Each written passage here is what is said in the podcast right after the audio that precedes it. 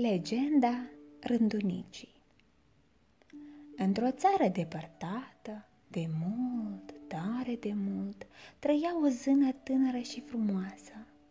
Ea avea o singură fetiță, pe care o chema Rândunica. Și fetița era bună, frumoasă și cu minte. Nu departe de castelul zânei trăia mama pădurii, o babă colțoasă și urâtă foc. Odată baba zări pe fetiță cum alerga după fluturi printre niște flori albe ca zăpada. Și îndată, cum avea inima veninoasă, puse gând rău asupra ei. A doua zi, pe când rândunica se juca voioasă cu fluturașii, baba Cloanța se repezi asupra ei, o luă și o duse departe, departe. Acolo o prefăcu într-o fetiță mică cât un degetar și îi dete drumul în grădină.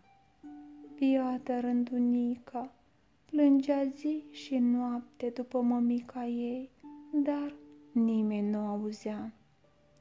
Un vântuleț ușor trecu pe acolo și îi se făcu milă de plânsul fetiței. O luă pe aripile lui ca să o ducă acasă la mămica ei. Merse vântul, merse mult, zbură zile și nopți, dar acasă la rândunica nu putu să ajungă. De oboseală, fu nevoit să lase fetița într-o grădină. Dar, minune, fetița se schimbă acum într-o floricică albă și rotunjoară. Era însă tot măhnită și plângea mereu. Dumnezeu din cer, care vede și aude toate, auzi și plânsul fetiței și trimise un înger să o întrebe ce vrea. De ce plângi, rândunico? Cum să nu plâng? Eram o fetiță ca toate celelalte și răutatea unei babe urâte m-a făcut așa de mică, încât mă pot ascunde sub un mănunchi de frunze și m-a dus departe de mămica mea. Și acum, ce dorință ai, fetițo?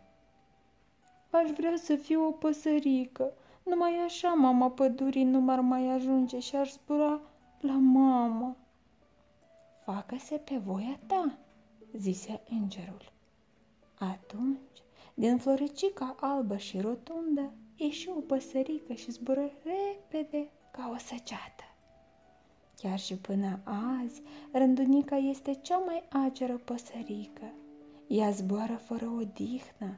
De cum se apropie iarna, această păsărică pleacă peste țări depărtate, peste munți și peste mări, iar pe câmpuri se mai găsesc niște floricele albe și fragede, numite rochița rândunicii.